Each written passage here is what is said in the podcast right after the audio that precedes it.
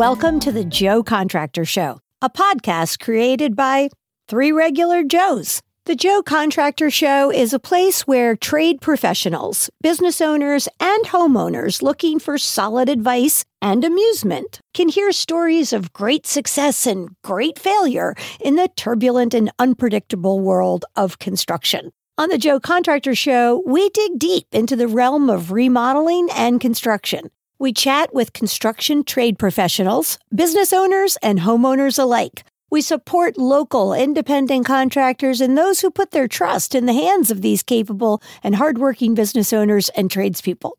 We discuss construction and home maintenance from multiple angles, and we do it with compassion, purpose, and humor.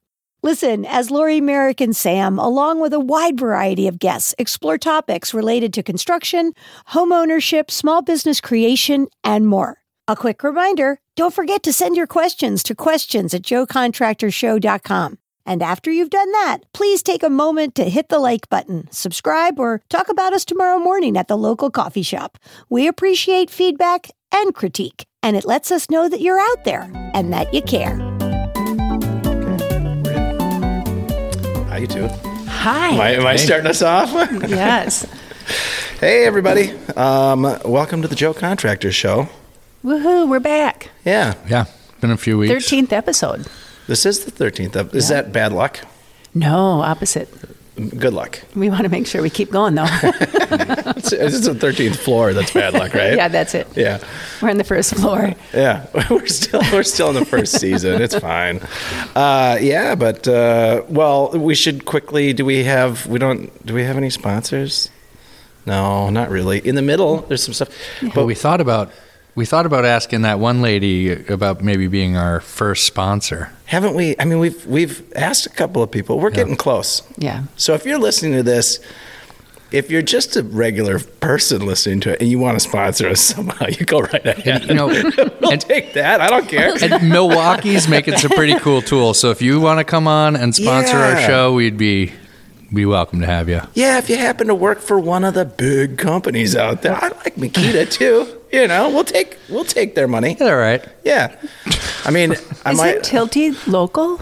We- I should, we should talk to them. oh, and who's the other one that I feel like? I think Hilti's German. But they are have a big of- presence locally. Right. Yes, and and same with um, uh, Strong Tie, is it, or someone's got a pretty big presence. Anyway, yeah. And once we get a couple sponsors, you're going to be on a luck. So you better. Jump mean- on if Better jump on right early. the sponsor, sponsorships are flying off the shelf, folks. Right. so get them while they're hot. Um, no, but yeah, go ahead. Oh, well, I was just going to introduce our guest. So. Oh yeah, speaking of people working Yeah. for companies that sponsor things, So right? we've got um, we, we've got uh, we've got uh, let's sneak that in Andrew uh, Lien here today, and um, interesting how I met him. Well, I met him through my wife. I think our wives are Wives, yep. friends. Yep. And then we're Facebook friends. Yep.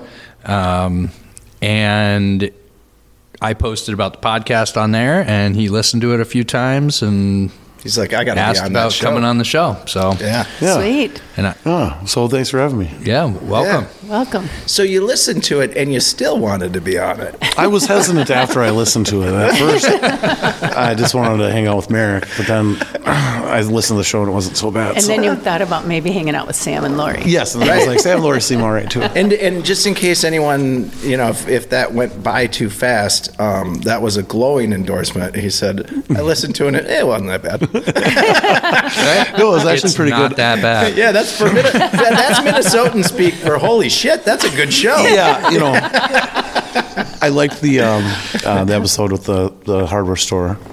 Uh, Yeah, that was yeah. a good one. I thought. If I remembered names, I'd throw the name out. Uh, real- Sherman. I felt bad. Um, No, no, it wasn't Sherman's uh, MC It was Tool and Safety? Not, not MC Tools. It was Ace Hardware. Yeah. And it's Oh, fact checker. We'll throw we'll throw it in later. it's coming. No, it's coming. She was super, and she, and her and her husband own several stores. Yeah. Their uh, their store on 38th in Chicago is like a staple in South Minneapolis. They're great. So yeah, she was a lot of fun. I bought a pane of window glass from there. There you go. Like in 1999 it's been for a house forever. for a place in don't know uh, that she owned it duplex then. uptown. No. no, they didn't own it then. Uh, no, but she probably started She working worked there, there, right around though. that time. Yeah. yeah, yeah, that was her thing, right? She had basically been in that hardware store her entire life. yeah, exactly.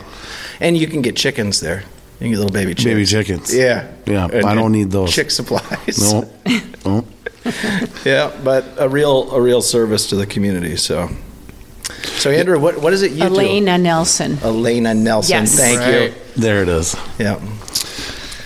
So I um, am the sales manager at uh, uh, Quarve Contracting, and so I um, am in the field every day doing sales, and then dealing with the sales process and honing that and building out that part of the company um, on a daily basis. So And what's the name of the company? again? Quarve Contracting. So it's Quarve. Q U A R V E. You see it all over. Hard to pronounce, easy Yeah. to love. Oh, You know, that's all I'm oh, saying. that's sweet.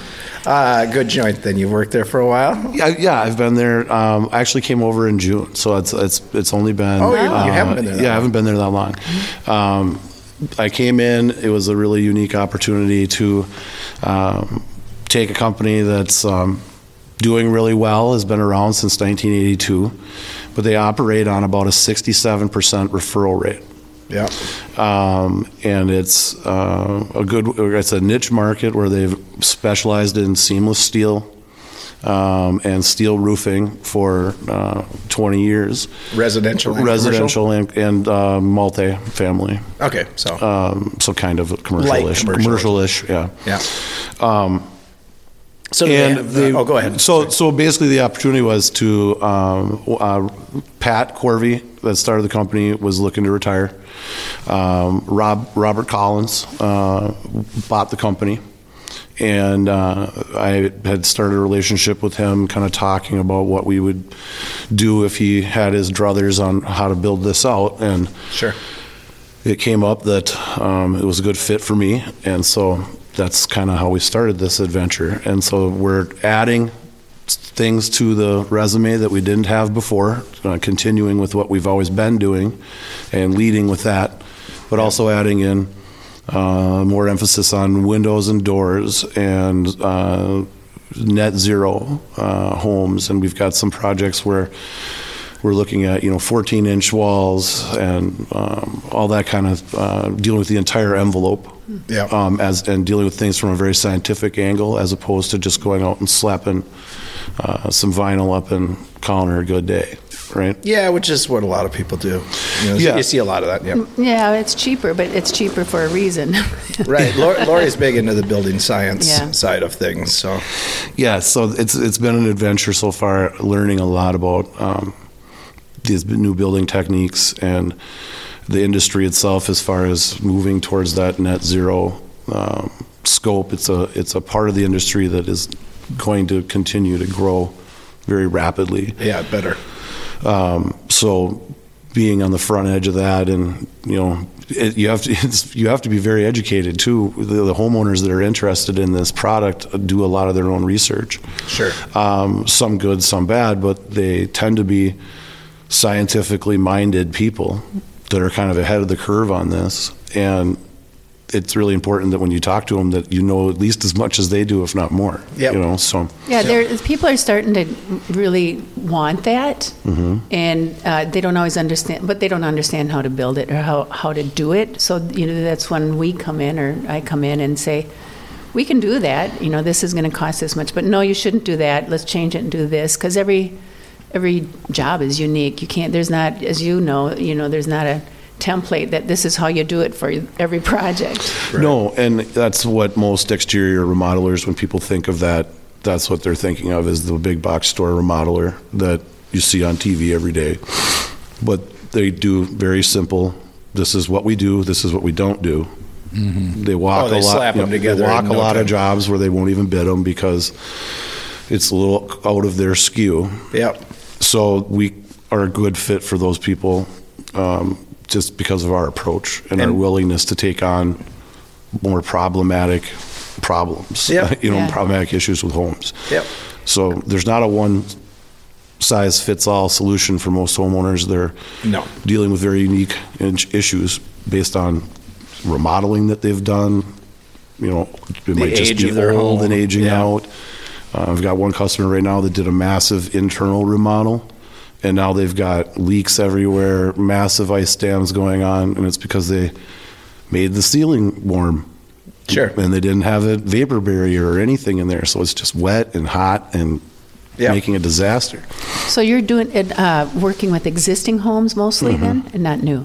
Um, yeah, every now and then you'll get somebody that's building new, but Mm-hmm. they want us to do the exterior and windows or Maybe something, you've but that done doesn't something come up for them very in the often. past, or Yeah, yeah, it's Yeah. almost always a past customer. Yeah. in that case. Does that, um, you know, the, uh, the the wider what, what do you call that with the wider walls and the higher insulation value, the net That those net zero homes. net zero? That, Oh. that now that must be a new build or large additions. Right? A lot of times it's an existing home that they just want to fortify.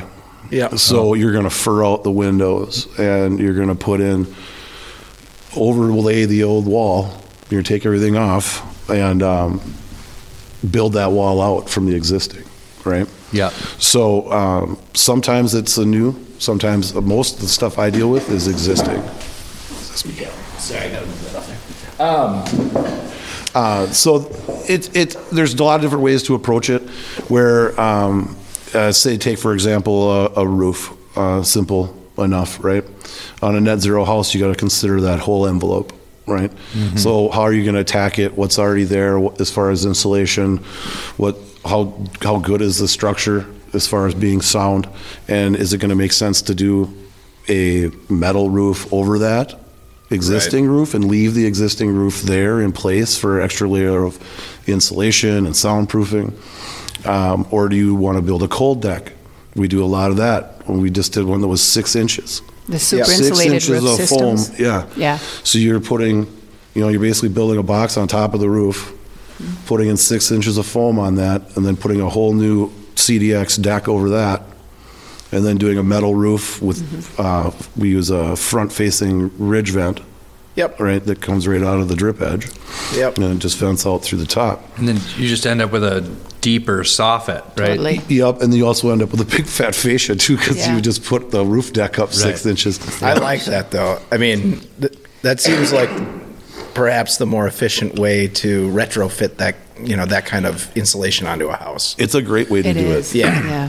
I mean, yeah, um, you got a fat roof, but like, who cares? it's the Yeah. only reason that you can, that's one of the only ways you can get rid of ice dams in those existing homes when they, when Absolutely. the rafters, are, the top plates are leaking so bad, which is where all the ice dams are. Right. Yeah. I mean, all the older homes that I was doing there for a while, we were we were going the opposite route. We were taking the ceiling out, furring that down, foaming foaming the inside, then buttoning Mm-hmm. If it you have back up. headroom. Yeah, if Yeah. you have headroom, Right. right? But But it's, it's hard too because you don't, like you said, you don't have that vapor barrier in the old In the old ceiling. So like, it's like you can just pump blown in insulation in there until the cows come home, and it's all just still. It doesn't really work. Right. yeah, I mean, generally, I'm talking. You know, these were these were rooms that followed the roof line, vaulted ceilings. And Oh, stuff, I so- see, yeah. But but anyway, in Right. old, you know, in a hundred year old house, but Well, yeah, I mean, I see that all the time though, where people have leaks um, around like their kitchen lights, yeah, totally.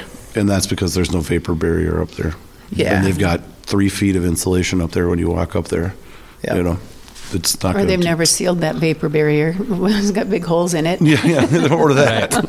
Yeah, or they've got, I mean, n- not that particular issue, but, or they've got vapor barriers on both sides and you got Oh mold all over in the All walls. over. So, like, I, there's so many problems with that science for, I Or don't the- know, yeah. through the 80s and 90s, Oh, was it, or something? It was Oh, terrible. yeah, for years.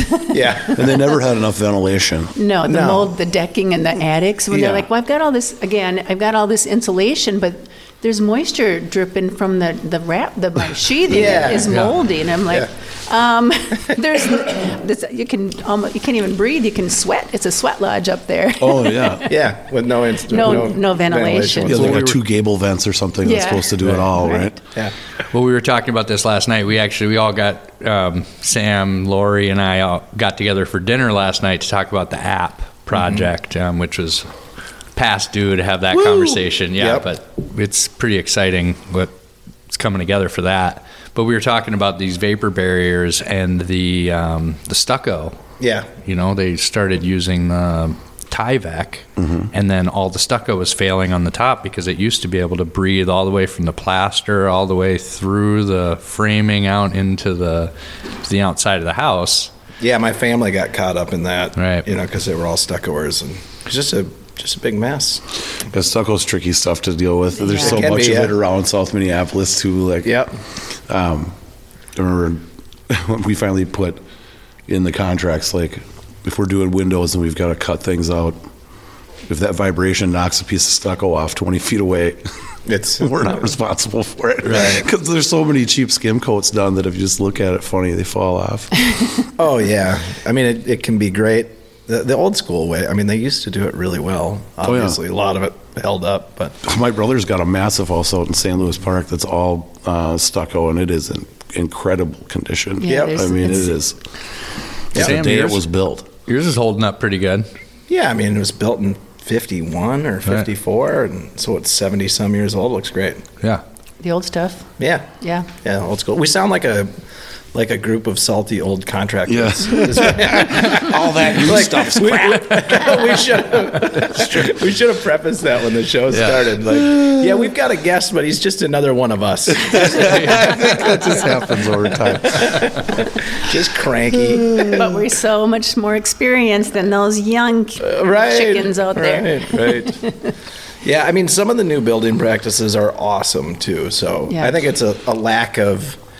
I, I think what I've seen or what I've noted in my lifetime is like if you look at if you look at building code in Germany, I spent a little time over there. Uh, building code is like forcing you to build a house that stands up for a minimum of 250 years, right? In America, it's like, oh, we built it to code. Like, oh, you built it to the absolute bare, Bare minimum. minimum. standard you could possibly do anything, and they passed you. Yeah, just barely. Like, Yep. great. Right. you know, that that'll. I mean, we build in in so many developments. I you know probably still doing it, but like disposable homes that. Oh, absolutely. Yeah. Uh, I mean, it's it, even the quality of wood that we use is just so much different. Oh, yeah. Yeah. You know, go mm-hmm. try and pound a nail up in an attic in a house built in 1910. Totally different. You know, Can't. you're gonna break your wrist. I'll tell you, Right. during the, the wood shortage of the pandemic era Yeah. or whatever, man, I had to buy a few two by fours at like the big box stores, you know, Oh, yeah. Home Depot or Menards, and they they were like. They were using the whole tree. Mm-hmm. Right.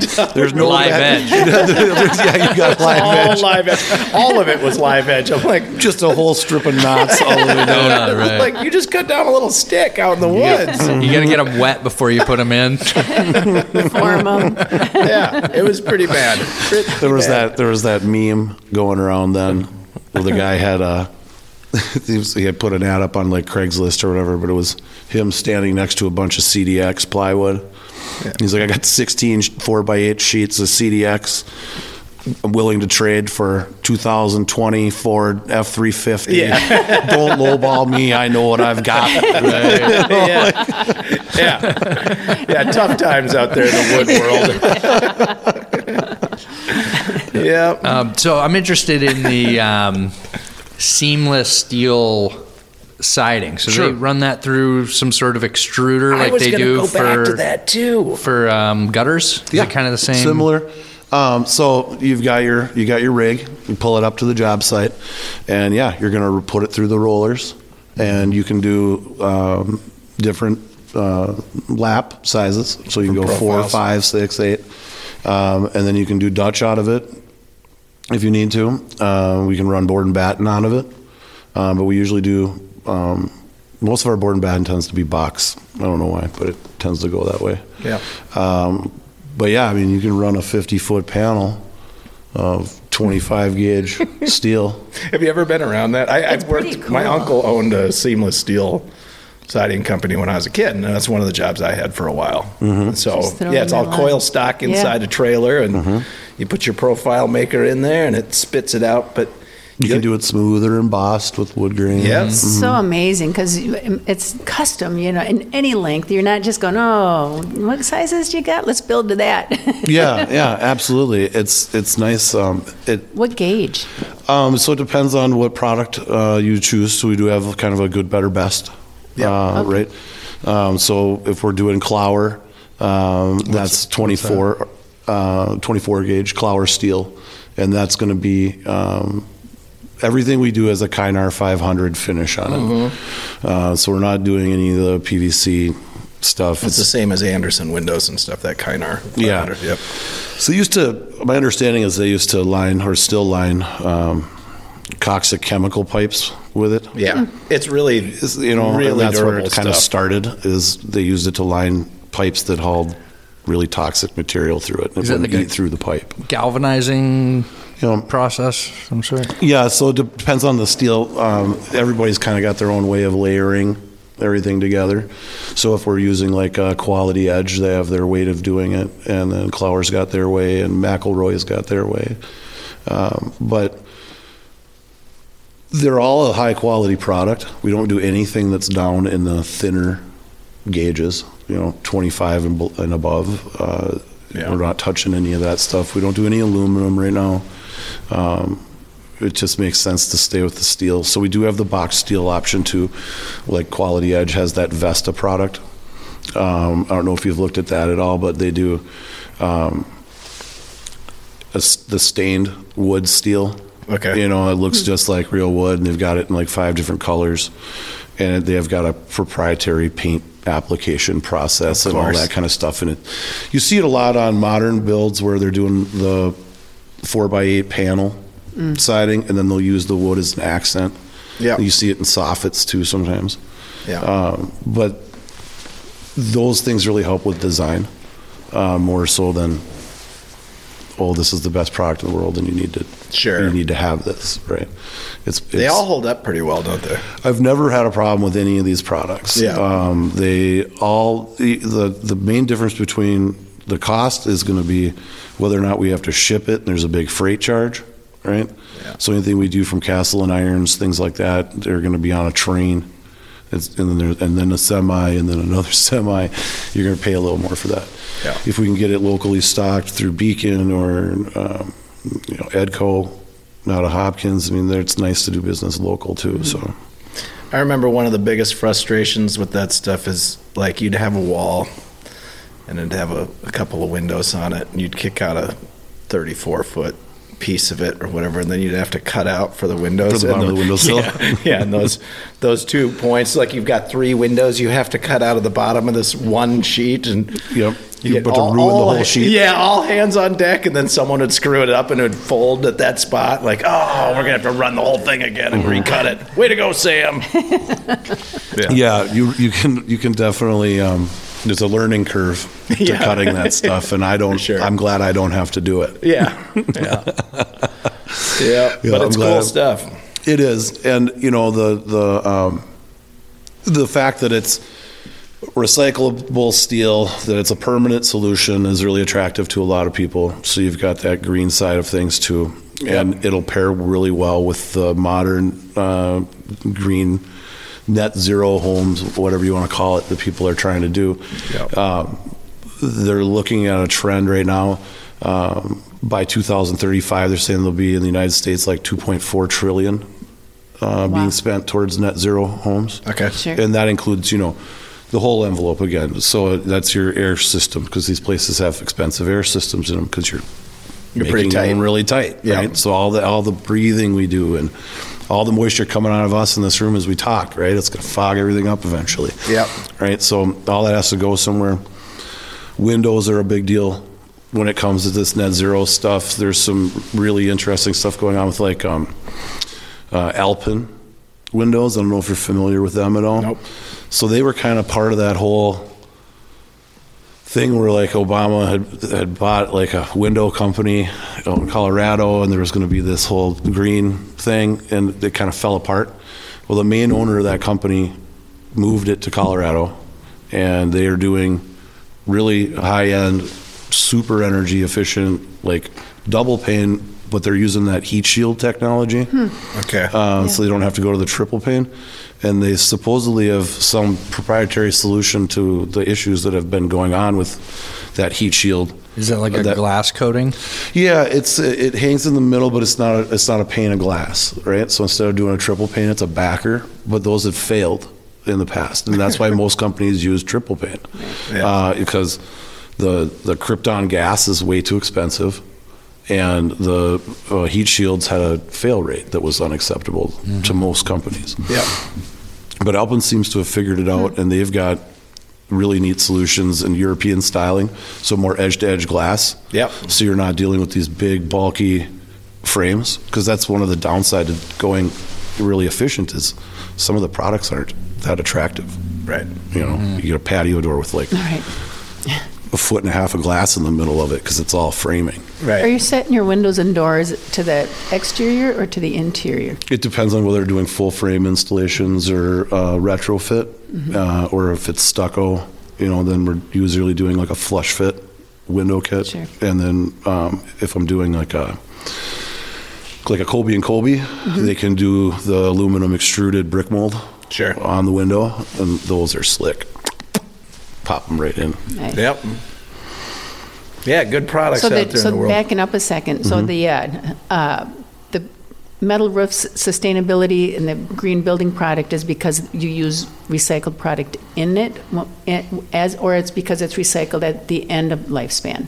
Some of the product, some of the steel out there is recycled, um, and then it's going to be recycled at the end of its lifespan, and a lot of it comes from a recycled steel product to begin with. A lot of that coil is recycled. And the lifespan is longer than a traditional roof anyways, correct? It's permanent, So- you know, so it- a, a, a, the act of God or something like that could destroy anything, Right, right? right. But uh, if the roof is just sitting there and it doesn't get, uh, you know, destroyed by a tree or a tornado, Right. uh, it's not going to age out. Yeah, I think that's Um, important for our listeners to hear that, you know, because going, oh, I'm going to get this roof and it's going to last me 20 years. Mm-hmm. Again, back to the 20 year lifespan instead of like, how about the 100 or 200 or the long, a long lifespan would Yeah. be good. So I well, a lot of customers them too don't understand that. Like they, they don't. They'll say, "I don't need a 50 year warranty." You know, uh, I'd be fine with the 30 year. I, I, we all Shingle. heard that You so know. many times. I'm not going to be here anyway. Yeah, and it's like, well, you're not really thinking about it the right way. The idea is that you know, the 30 year shingle in Minnesota is going to last 16 years, and that's our average fail rate, right? Yeah. Mm-hmm. So. In 16 years, you're going to have to replace this. You're still going to be here then, right? You go, oh, yeah, yeah. okay, do you want to do it twice or do you want to do it once? Right. Or the worst is when they have to do it again when they go to move. Yeah. Right. You know, so people that'll choose cheap vinyl siding, you know, you'll save 5,000 bucks, but then when you go to move in 10 years, the first thing the realtor is going to tell you is it's not a real hot, hot market right now and your siding looks pretty bad. you need to redo that bad, again. Yeah. Yeah. So, Yeah.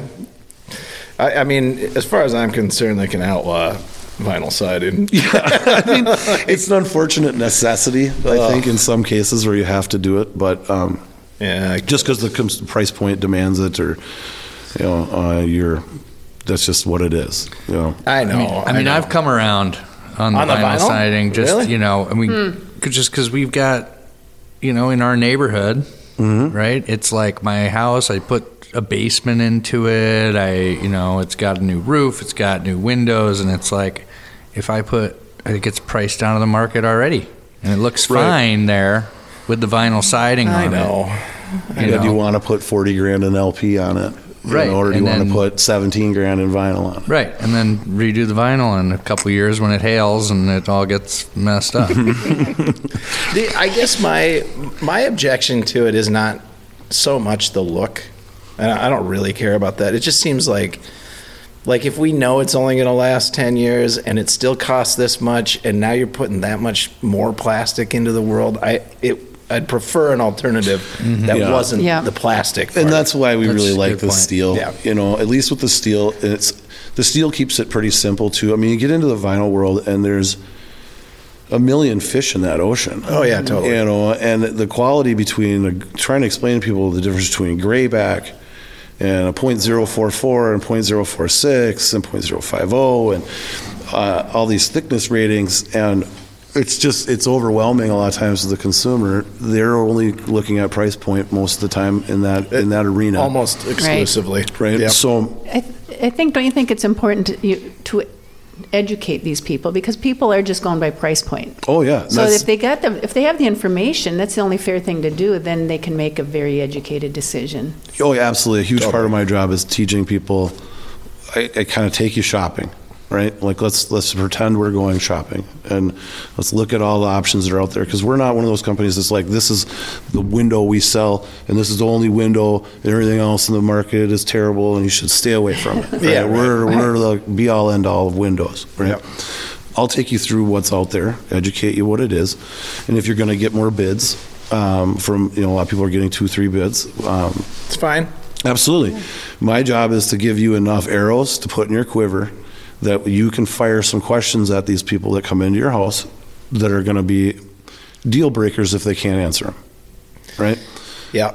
Uh, certain certain questions a, a salesman coming into your house or a designer coming into your house should be able to answer um, without having to go to a book or think about it or not or make something up.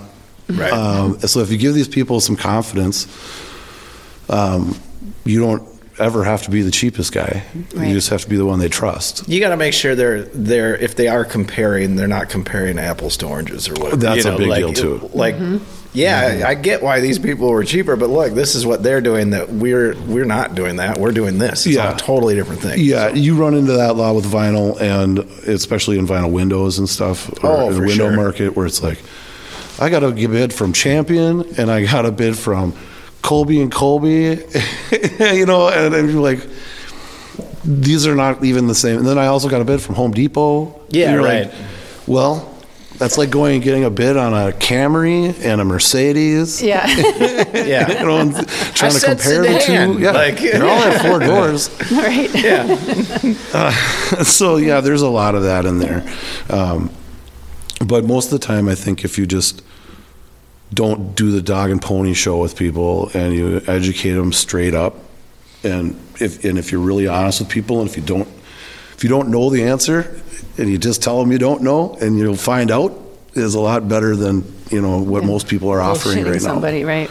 Yeah, I mean, I think there's a, you know, there- it- it- there's this thing in construction where there's this perception that everyone's dishonest, but Mm-hmm. then there's also this reverence for the really good contractors who aren't dishonest. Right. You know, so yeah, you just have to be one of the not dishonest ones. Well, I think a lot of that comes to Go do with how there. they market their pricing. You Right. know, Right. Yeah, good plan. Yeah, that, that sounds good. All right, you guys, we are uh, we're, we're halfway through. Let's, Yeah. let's do a little break. Sure. How about Groovy. that? Yeah, good. Sounds good. All right.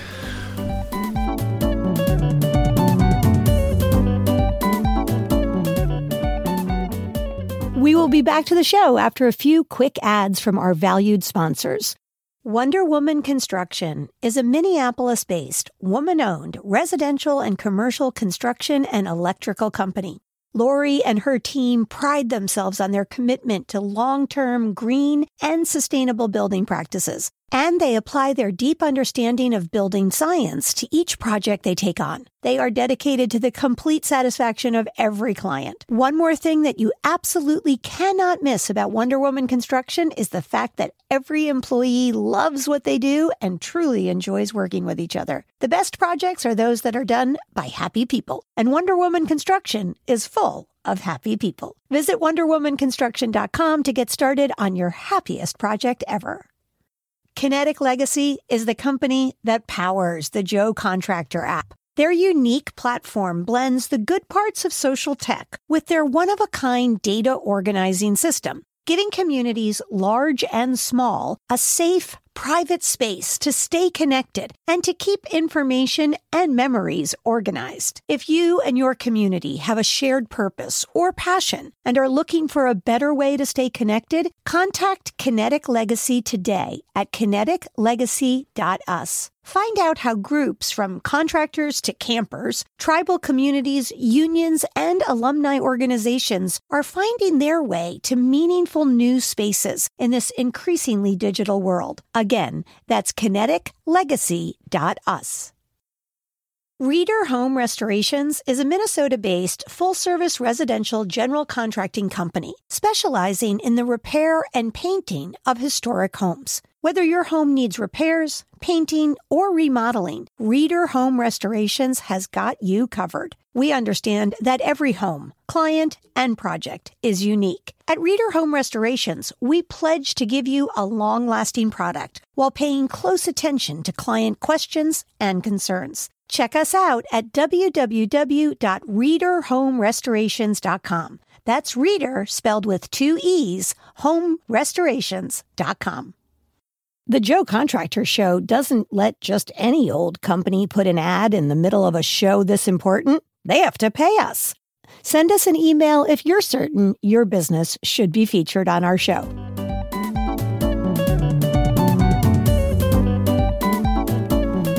And we're back. Second half. That was our that was our break. Got some hot coffee because it's Welcome kind of snowy here again. Good old Minnesota. I'm loving the new coffee at the podcast tradition. I don't think we did that for the first No. four or five, and then Yeah, coffee is good. yes. Yeah. I'm, I'm appreciative of it. I'm working late tonight, so I don't mind the. Caffeine. Normally, if I drink caffeine afternoon, it's it's hit or miss whether or not I can go to sleep when I yeah, want to. I've got my daughter's um, fifth grade band concert tonight, Oh. uh, so the coffee will help. help sit through that hour and a half Right. An Hour and a half of ensemble. of geese being What, what strangled. grade? What grade? Fifth grade. Okay, fifth grade. All right. It's it's like I think there's some middle school stuff in there too, so it might not be as tragic. Yeah. Um, but I've been listening to her play that clarinet quite a bit, and she's gotten a lot better. Yeah, they got to start somewhere. I, re- I was telling her she's got to practice like a half hour every day, and I remember my mom. Uh, I played saxophone, and my mom made me practice every day too, a half hour a day. And I got wise, and I took the boom box and put a blank tape in it, and just taped myself playing. and then I would just go up my room and play the boombox of me playing, then play with my GI Joes. Nice. One day she opened the door and caught me. She's, Oh, man. She's like, "I'm not even mad. This is you're really smart. go practice your horn." Kids. Loophole right there. Yeah. So Andrew, where did you? How did? What's your background? I'd like to hear a little bit about that. So I uh, grew up in Amery, Wisconsin, Amery. The city of lakes, uh, about an hour and a half west of here. Yeah. Uh, and uh, moved down to Mankato, uh, or went to college down in Madison, and then uh, moved back up here, married, divorced, um, remarried, moved down to Mankato for a while, was down there. Um, not the greatest place to live as far as like uh, economic employment uh, Right. options and stuff. There's a lot of factory work, stuff like that. Uh, but I've always done sales, and so I was doing. Uh, I got in with insurance down there. Um, did a lot of uh, loss claim stuff down there, which is very helpful. Yeah. Um, and what I do now, which is dealing with a lot of insurance claims. Sure. Um, so I know that process inside and out. Uh, and then moved back up here uh, about 10 years ago and um, started working in the construction industry right at that time. So it's been about a decade um, now that. Um, After the recession, then. Yep, Yeah. yep. After that, and uh, so it's it's been an adventure. Uh, like I said, you get it, you get comfortable knowing what you know, and then um, you get an opportunity like I have now with these guys to do more uh, educated, science based um, uh, construction techniques. It's a lot of fun, um, and it's not just doing the same old thing every day. So I really enjoy it. Yeah, I mean that's kind of uh, true in the construction world. You can start out one place, and, and as you age through the system, there are other jobs that need to get done. That Oh yeah, you know, Yeah, it's a, it's it's- it's challenging, and it never stops being challenging. That's the great thing about it. You think, oh, I'll just be a good carpenter at some point. Become a good carpenter, and then you're like, oh, what's building science? Let's maybe hear a I should do bit more. something else too. yeah. Yeah, I mean, my brother and I even started doing like uh, timber framing, Norwegian style timber framing with Yeah. wooden mallets and chisels and stuff, just because you want to learn things, Yeah. you know, and Yeah. you want to build things and do things. So, Limitless. yeah, any anything that comes across, if, if you got time and gumption, you can you can do it. But life is mostly gumption. Yeah, moving forward. We don't have a lot of time.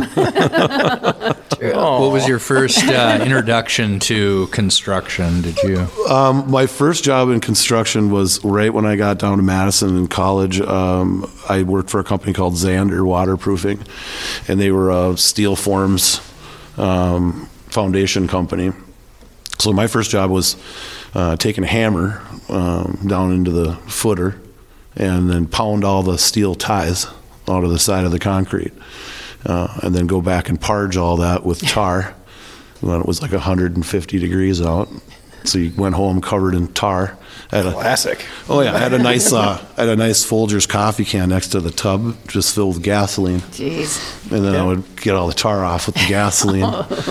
uh, insulation board, slivers all over your body. Yeah, it was a wonderful uh, job. Oh, that's what you do with the kids. But it was great. I mean, I, I loved it. I, it was hard work, but you know, it was a good workout, and you got paid well, and um, you were around all these guys that were uh, big time construction people. I did some like we did a, a big athletic club down there, some like chilling with the dude up in his crane. Right. you know, like it was, it's, it's kind of a nineteen year old kid. It was it was fun. Yep. And then I went away from it. And then when I got into this here, um, it started with Ken taking me out in the backyard and pointing at different parts of a house and being like, "This is what fascia is. This is what J channel is. This is." Mm-hmm. I, mean, I literally had a rough understanding of what things were, but it, I had to go to the University of Ken to kind of Learn all the terminology. to get it up there. Yeah, because Yeah. they're not going to burn, you know, five hundred dollar leads on you if they don't think you can go out and do the job right. I think we all kind of have somebody like that, or Like a a- couple a people can, like yeah. that early on, where Oh, you yeah. just like kind of learn what all the little things are, and you're like, oh my, I get it. It's the best way to learn. You could read a book, you know, and you, you're not going to learn the, that hands-on. Well, and some people learn it just in the house. It's it's around. Their dad is a handy guy or whatever. My dad was a bank president. He um, wasn't teaching you how He to build didn't houses. own a saw. I mean, we had I, I, the only thing that ever happened in my house. I get yelled at for leaving the crescent wrench outside because I was trying to fix my skateboard with it. Right. and now it's rusted shut. You Yeah. know, that would be the the extent of the construction that went on and around. My dad was one of those guys that made a phone call. Right. You know, when something broke, it was call Bob down the street. He always knew somebody to fix something. Yeah. Right. So I, I guess I always thought that I'd be more on that side of the thing, but not. It turns out not. Yeah, my my early introduction was getting insults slung at me all the time by old dudes. I was a Mason's tender down in Madison. Oh, really? Once- yeah, I- my I lived down there. Split my time between Minnesota and Madison, but I was a Mason's tender when I was 16 or 17, and I just remember those salty old guys just yelling at me for every. Were you hauling five gallon buckets of mud all day long? I was uh, I was mixing in a big mixer, and then they were. It was a big building in downtown, um, but you know they they were old. They were angry about life or something, but they were they were really sweet about it too. They were like, you know, after a couple of months of of me working for them, they you know. The reason we treat you like shit is we want you to go to college. Don't become a mason. You know. okay. That's trying to run you Thanks, off. guys. Yeah. then, then you went to college and became a construction worker. anyway. Yeah. And then those guys got mad because they could never retire because there's nobody else coming up the pipeline. That's right. Right, right. Right. No one does it anymore. Right. Yeah. And we did some stucco stuff, and uh, we had guys that were the stucco guys, and then my job was to go mix the mud, and then carry it up all the scaffolding, Mm-hmm. Yeah. front of the mini mall, Yeah, you know, stuff like stuff that. I was doing. I got pretty good with a hawk and trowel though. Oh, I can, yeah? I can throw some some insulcrete up on the side of your house. You can if come over to my house this summer. Yeah. slap some of that up, pay me in beers. I, I love a I love a hawk and trowel. Yeah, there's something um, kind of artistic about it. Yeah. You know, if you get good at it, just Yep. the rhythm. Yeah. It's fun stuff. I could never keep it on the thing. I'm more of a pan guy. I'm like, you know, because you see those drywall mutters will use the hawk sometimes too, like Yeah. the old school. the old guys. school one. Yeah. I do. Yeah, still, right, yeah. right. Yeah. And I've got a couple of them, but like, it, I just I'm slopping over the sides. Oh all the yeah, you get good at it after a Oh, little no. while. Yeah, clean as can be. And, Yeah. and you're working over your head and things are dripping and you're catching it on the hawk. I know. I've seen you. I've seen you do it, Sam. You don't need to brag. It's just fun. It's really it is a rhythm that you get going. I like it. I never was allowed to use a tray. if you brought Oh, one no. out, it was they'd take away at lunch. yeah. Yeah, right, Yeah. right. No, get rid of that kid. Yep. Yeah. So, uh, what? Uh, so, you what do you got? Kids? You got? I do. I've got um, hers, mine, and ours. So, uh, of my first marriage, I've got a, a son um, that's 19, and then I've got a um, another boy that's uh, my stepson, Yeah. but um, he's 24. Okay. And then we've got two of our own uh, that are uh, 15 and 11. Busy. So Quite yeah, spread. I was like, let's just see if I can be a dad to young children for as long as possible. Oh, I should introduce I'm thinking you. about pulling one of these Baldwin things and just having one at 70. Yeah, I should introduce you to my dad. I, I've got a, I've got a nine-year-old sister, so and a, and a fifty-year-old brother.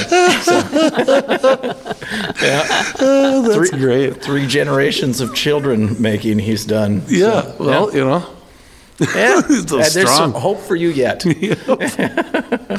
no, hopefully that's uh, all of it. But yeah, they're um, Yeah, Maybe we want to No, hear you- about your dogs. Yeah, you want to stay out of that. You, you don't want to do that. It requires a, a new wife is the problem. yeah, you, you yeah, don't I think that I'm, to I think That's I'm, I'm good. trying to say over here. Yeah, I know, I know. Don't do it. Yeah, I started thinking about it for a second, and I was like, oh, there's a lot I got to give up for that. Oh, Oh, yeah, yeah. yeah. No, I don't think so. Uh, and then we got our dog. You know, Yeah. pretty typical stuff. Cabin in Wisconsin, family cabin. Spend a lot of weekends up there. Over by Amery. Uh, no, it's north uh, north of Hinckley, um, north northwest of Hinckley, or I'm sorry, northeast of Hinckley. yeah. Um, Danbury, uh, Yep. Wisconsin, north of there. Yeah. Minong area. Oh yeah. What lake or in the flowage? Uh, no, so we're um, my brother's got some land um, in the Minong area that's on the Totogatic. Okay. And then um, my family cabin's just in the woods uh, near the St. Croix. Oh, Yeah. Um, so about a quarter mile away from the St. Croix River. nice. Fun. So yeah, that was my grandpa's old hunting shack, and then uh, my mom and my mom's sister got it when he passed. So then they Martha stewarded that thing up real nice. Oh yeah. So um, now that my brother and I have it, it's like this little French cottage. my mom is and Jean have done all this work to, and we don't. We're afraid to change any of it, even though they're not around anymore. So, but it's it's it's it's cute, and it's a nice place to go with the kids. Ah, and the good history. oh yeah, I love family that stuff. stuff. Yeah, Year That's such round? a- year round. Yep, yep. Nice. Um, if I if I pay the guy to plow it. Right. right. That's such a neat um, piece of the culture here in Minnesota. Is it's just so common for people to have from like all different incomes too. Like it's not just rich people that have cabins in Minnesota. It's True. like Yeah, seems you- like a lot of people do. Oh, absolutely. They get inherited to you, and Right. a lot of people have land. I, I'm surrounded in that area by a lot of just uh, private woods Yeah. that are owned by people from Chicago Huh. that owned them in the 40s, and their families still own the land, but they have never been there. I mean, the access roads are you wouldn't know where to even go into the property, Right. and they're huge acreages, um, Yeah, and they're uh, everywhere around there. But you know, it's not that far from the cities, but it's far north for Wisconsinites. You Mm-hmm. know, if you're Milwaukee or Chicago or Madison, that's way up north. But for us here, like That's easy. Yeah, it's Yeah. a nice yeah, my brother's neighbor up there. My brother's neighbor up there is from Chicago, and we just call him Chicago. I've Yeah. known him for like seven years, and I've never learned his name. It's just the Chicago here, you know, because he's the only one that comes. Yeah. You know, seem like. Oh, You see that? You see that fib drive through here? Yeah, yeah, yeah. Wisconsinites love to bag on on Chicago people. Oh yeah. I'm like, I, I always tell them like, you know, there'd be so many more people up here, and it'd be so crowded if all these people from Chicago didn't own these places and they never come. Yeah. uh, just be glad that they own them and they True. don't come. Right. Because if they ever sell it, Right. it's going to be sold to someone that's going to be here all the time. Yeah. Did the did the fib comment just slide right past? You guys know what that is? I don't. yeah.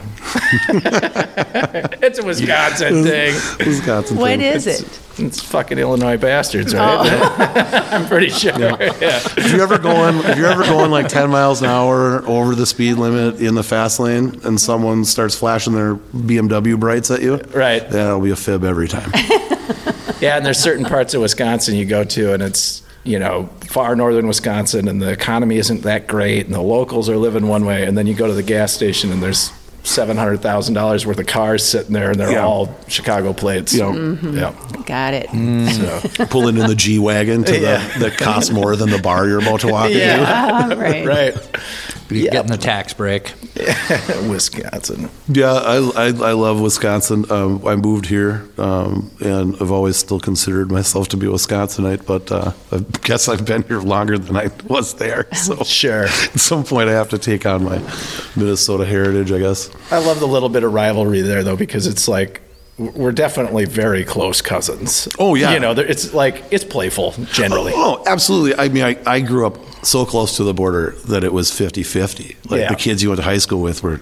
It, the new I thought the governor of Wisconsin was the governor of Minnesota all the way through high school because all the news we got was Channel Four, Channel 5 Channel, and then the only great thing about it was that you had Minnesota Channel Nine, right, Fox. Yep. And then we also got Eau Claire Channel Nine, which was ten. So you never had any games blacked out. You could always watch ah. Viking game and uh, Packer game if you lived on that border. Right. Because not you know now you got to pick one. Yeah, what, which one do you pick? Well, Packers because you know, I can't even believe you asked. yeah. I mean, you know, I thought I tried to I tried to make it clear that that's where my heart is. There's there's a whole bunch of cheesehead things somewhere, and I'm not a big fan of what's going on there right now with the organization. oh but, yeah, mm, oh But you'll be loyal. old ayahuasca Aaron. Oh yeah, yeah. Wisconsinites Keeping love, it love to complain about the, the football players too. You know? Oh yeah, well, um, we've had a good winning. we've had a good run. I mean, I remember as a kid when it was just demoralizing to listen to a Packer game on the radio with your dad. You're like, "How are we doing, Dad?" Well, we lost by 47. New Don, record. Don Majkowski's not who we thought he was. Yeah, but that's you're saying this to Minnesotans. Yeah, right. You know, like we, we don't have I've been to your I empty think we have listeners case. worldwide at this point. that big empty trophy Oh case. Oh yeah, just waiting. You're just sitting there. just anticipatory trophy case. Someday. Yeah. Oh, they Sad. got pretty close okay, this year. now I'm sad Yeah, they were they were pretty good for a little while this um, year. for a minute. Yeah. Oh, I don't I don't hang too much of my you know happiness on on whether the Vikings do well or not, but Can't. well, right. too busy.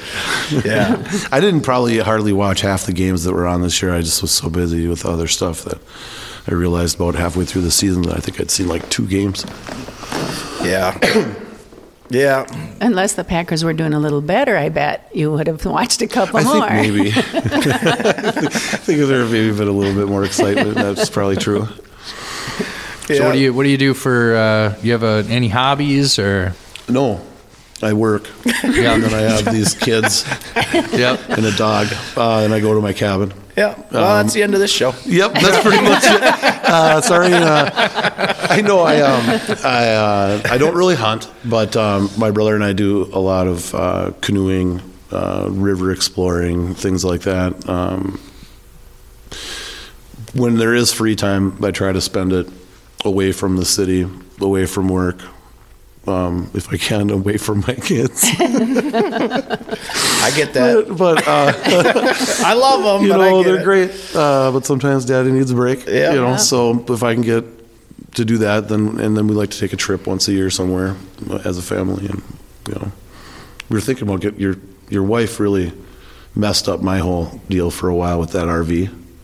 Oh yeah. Yeah, I had to. You had to look buy at, an I had to look at RVs and go to RV shopping, and, and then finally and Yeah. casually talk her out of an RV. Yeah. Oh boy, but that was a fun Sorry about experience. that. I was like, thanks, thanks, Marissa. That was great.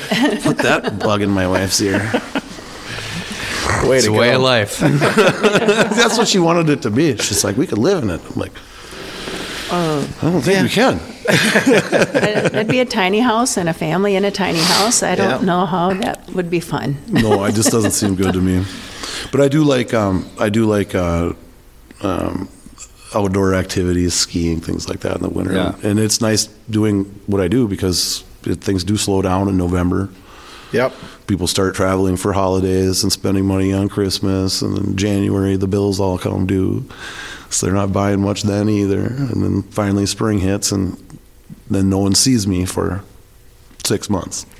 Yeah. it's about this time of year that every that the phone starts. Like as soon as it stops snowing, it, it keeps snowing, so I think that keeps the the callers down mm-hmm. a little Yeah. bit. But the minute the minute spring really feels like it hits, then all of the construction. All hell breaks loose. Yeah. yeah. I always think it's when that patio show happens. Uh, people go to that home garden show. Yeah. And they've got all the Convention tulips indoors and all that stuff, and it's Yeah. outdoor patio displays. That's when everyone's brain clicks. To Yeah. Mm-hmm. spring. Spring's really here. I'm looking at dirt. Because you get you aren't doing metal roofs in the winter at all, are you? yep. Yeah, Oh, you you can do are. them. Oh yeah, absolutely. Sounds kind of slippery. Well, slippery slope. you're gonna you're gonna take some precautions, but Yeah. um, absolutely, yeah. Uh, it's a lot easier to apply that than it would be like an asphalt or anything else. Yeah, sure. Do, do you? How do they stay on the the roof? Is it slick? You know, the is it like ste- you're talking about like steel panels? Or are you talking about like steel shingles? So with the roofing products that we do, we'll do shingles that look like roofing shingle tile, right? And Right. that is, and then depending on the, brand and quality. Bravia, is that? No, those are um, Kassel and Irons, um, and we call it uh, they call it a Kassel Wood or Castle or Kassel Slate, right? And those are fully walkable tiles. So you're going to put those on. Just your your roofers are going to behave the same as they would if they were doing asphalt, basically. Um, they can walk on it, kneel on it. It's And it- got a texture to it that it's not But it's a rigid panel. panel. Yeah. Okay. And then um, there's other stuff that's not walkable, where Yeah. you got to be on your knees with pad, sliding around on that, and that's got a little grip tight to it, so you're not going to fall off. And then you've got your uh, standing seam, right? and that's your vertical rib. Yeah. Oh, like a like a barn. Like you'd see them a lot. Mm-hmm. Yeah. Yeah, um, and that's the hidden fastener system. Um, those have gotten really popular on modern construction where they want it for the architectural style of the house. They Yep. want a gray and they want to see it. And so even within those, you've got difference of how big the, how high your standing seam is going to be as far as height. And then you've got the space between the seams, how big is that going to be? And then whether or not that's going to be, have any um, variegation to it. Uh, so, so they make a striated panel, is Yep. what I'm saying, um, to show less oil canning, because that's one of the problems with with uh, standing seam, is that if you don't use the best products out there for it, you're going to have oil canning if you run that more than 20 feet.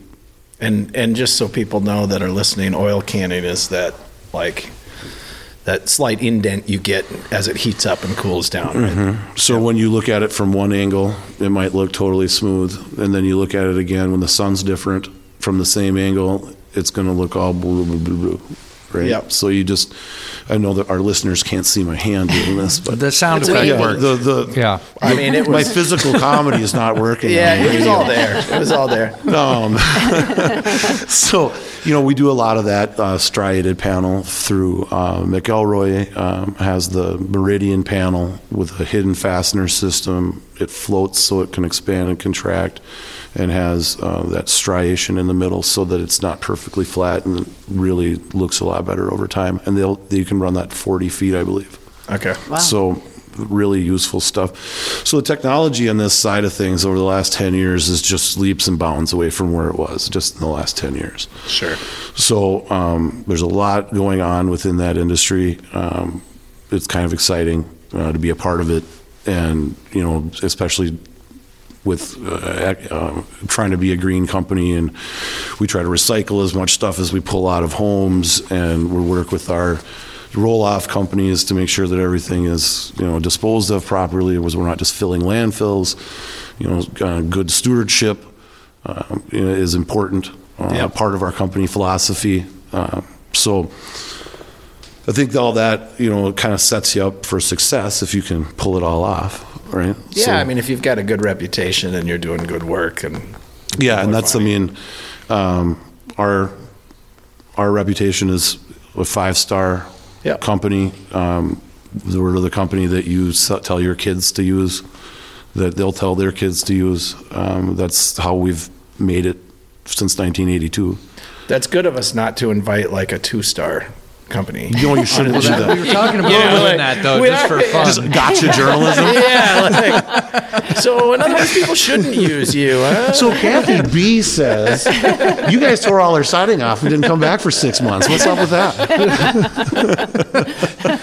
yeah. Hey, good on us. that would know? be fun. Good job, that would be man. fun. We should We should really, really start that We've gotcha talked it. journalism. yeah.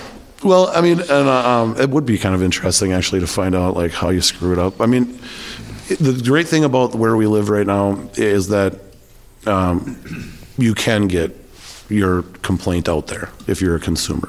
You Sure. can make a direct impact on somebody, and knowing that if you do a great job for somebody and they're just absolutely ecstatic with you, they're probably going to tell two or three people, I mean, that's like our listeners.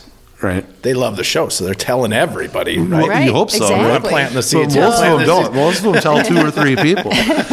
But if you do a bad job for them, they'll tell everybody at church. They'll tell everybody at Oh, school. sure. They'll tell Yeah. all their neighbors. They'll tell everybody on earth. And now they have got Google where they can go on there and roast you by name if they want to. Yeah, people love So- love giving the bad reviews. Oh yeah, You know. it's so uh, giving people incentives to do reviews um, is you know part of my job and, and, Sure. and what we do, and um, but you can't ask somebody for a review if you don't provide Perform. them with what their expectation is. If you don't do good work, yeah, yeah, so I mean that's the big biggest part of my job besides uh, you know obviously designing and selling and creating Sure. a price point and all that kind of stuff is is creating an expectation for the homeowner and understanding the homeowner's expectation yeah. and dragging that out of them. Um, especially if you've got one person that's very visual and another person that doesn't visualize anything. Yeah. So that's where you have tools like Hover, things like that are very helpful so that you're not just standing in the front yard going, we're going to put a frieze board up there, we're going to do this It'll over look here, and that over there. It's going to look great, trust me. and then, like, one of the two might actually follow that and Yep. go, okay. And the other one's just got this look on their face where you can tell that they have no idea what you're talking about. Oh, I, I'm sure Right. we've all dealt Yeah, with oh, that. Yeah. So, you know, having tools in your arsenal to educate these people and show them what it is that they're buying and creating that uh, expectation, and then actually following through on that back end, doing my job well enough that my production guy knows what he's doing before he ever shows up at the house. Yep. Um, that's the goal. How big is your company? Um, as far as revenue, Employees? um, probably about 14 Okay. uh, employees. Yeah, and and do you find yourself doing more general contracting or subcontracting or both? Um, more general contracting. Yeah. Uh, people come right straight to us. I do like do it. some pass through work. Um, I've done some stuff with SMC in the last year. Um, most of the time, it's when someone needs seamless steel. Right. Right, because there aren't very many. There's not a ton of seamless steel. No, we used somebody Uh-uh. on a job in Afton, and I can't remember who it was, but it was pretty cool to see the truck come and Yeah, there's everything is. It's a neat process. yeah, there's really only a couple around, and there's Yeah. really only a couple that are good.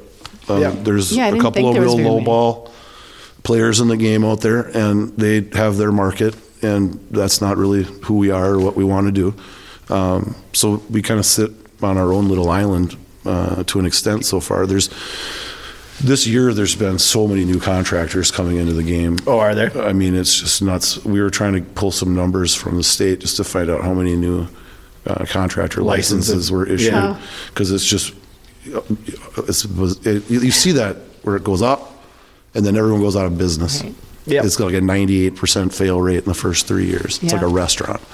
Yeah, I mean, it's always some employee who sees that they're not going anywhere, so they're like, "Well, I could just do this for myself," and they start it up, and then they and they go, oh, it's hard to run a small business, huh? Who knew? like, like he and I Like- maybe. yeah, I was going to say, Merrick doesn't know anything about that. yeah, yeah. Then you realize, like, oh gosh, there's a lot more to it than just being good at what I you Building know, a deck. Yeah, right, Yeah. right. Well, and, and you know the those workers don't quite see all the stuff that you're doing, like the late nights on the couch, writing the Oh, no, I- estimates, or the phone calls at you know dinner time. Well, it's just like any job. Everyone else assumes everybody else does nothing. right. Right. no, it's totally Right. true. I'm the only one keeping this company Yeah. afloat. yeah, right.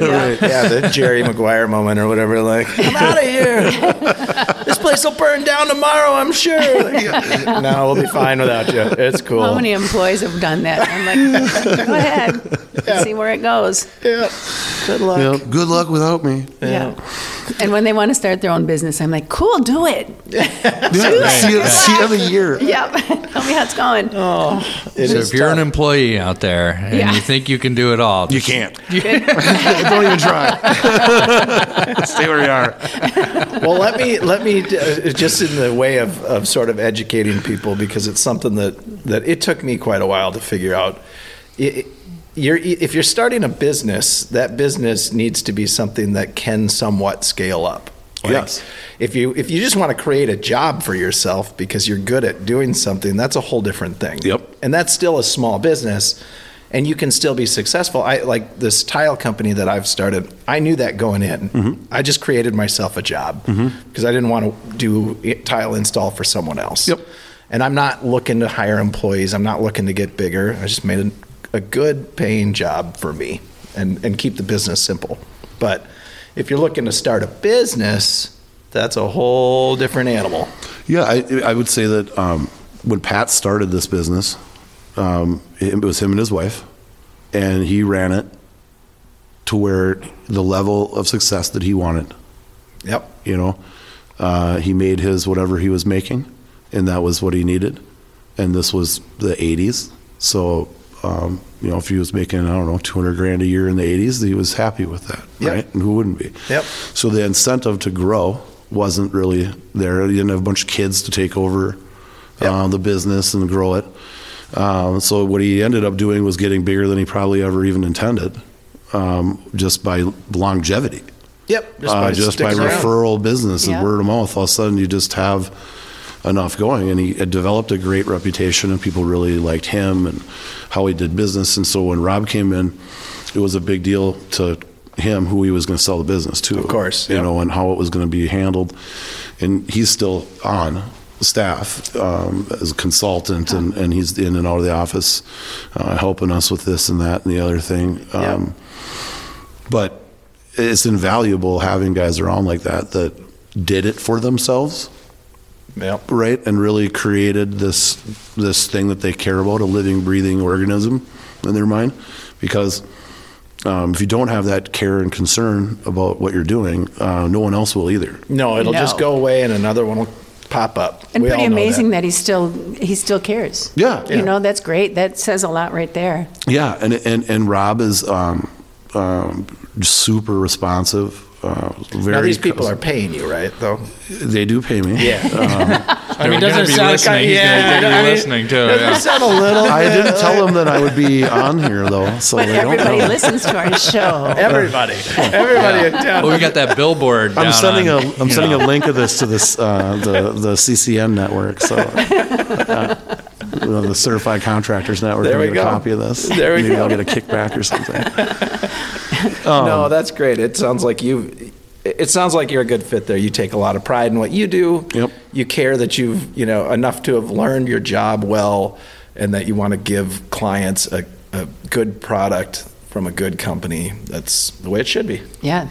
Yeah, and and and really just playing the playing it straight with people. A lot of transparency in our pricing models. We're not a company that comes in and says it's sixty five thousand dollars, but along the way, I'm going to get it down to thirty thousand dollars if you buy today, and I hate fake that stuff. pricing and this kind of stuff. We're very transparent with that, and when I show you up front, if we have a special going, I'll give it to you, but it's probably going to be like five percent off. Yeah, which You is know, fair. we're- You're taking some of your profit margin out. Yeah, That- that's it's- fair. That's that, and that's all it is, and we're not overinflating anything. It's just what it is. Um, like I said before, it's kind of like you know those car dealerships where there's no haggle pricing, and the price of the window is the price of the car. Yep. Love and it. people like that experience, Yep. and I think they like that with us too. And they don't feel like you can't get the guy out of your house, and he's got his heat lamp out, and he's showing you. yeah, all Put your hand on the glass and all that. the whole Right. dog and pony show. It's a lot of pressure for people. So, Yeah. um, I think how you present yourself and your business matters a lot. 100%. And um, uh, yeah, I, I definitely take pride in that.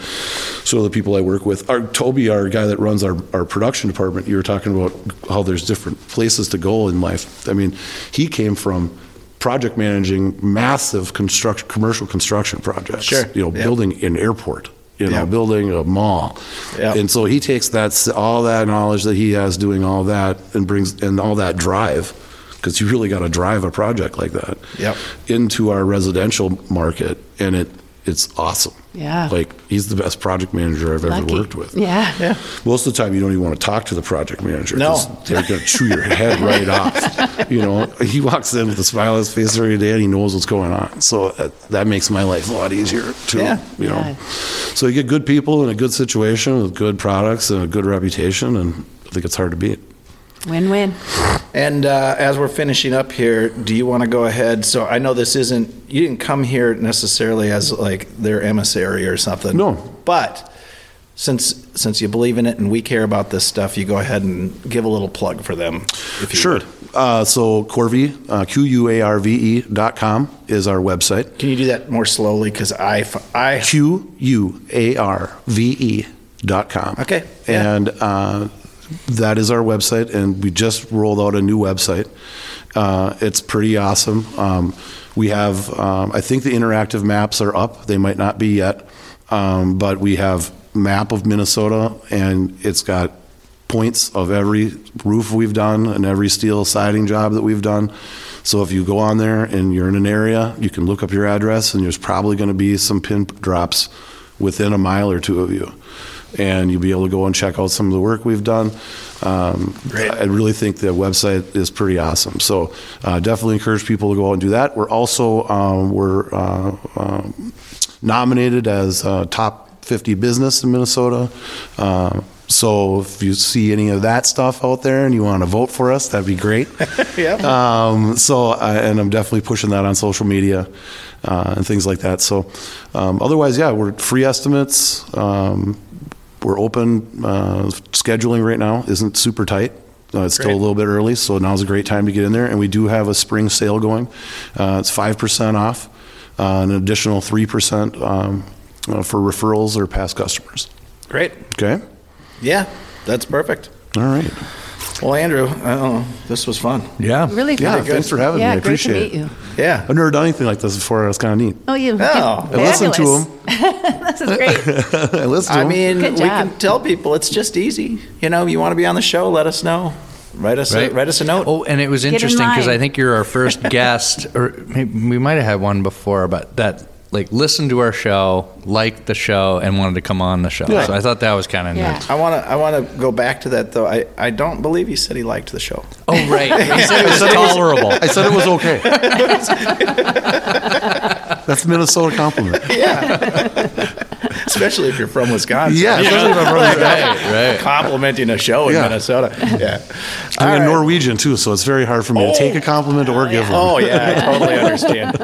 Yeah, don't say nice things about me. Oh, oh. Yeah, It's the worst thing you can do. Get so uncomfortable. very uncomfortable. babe.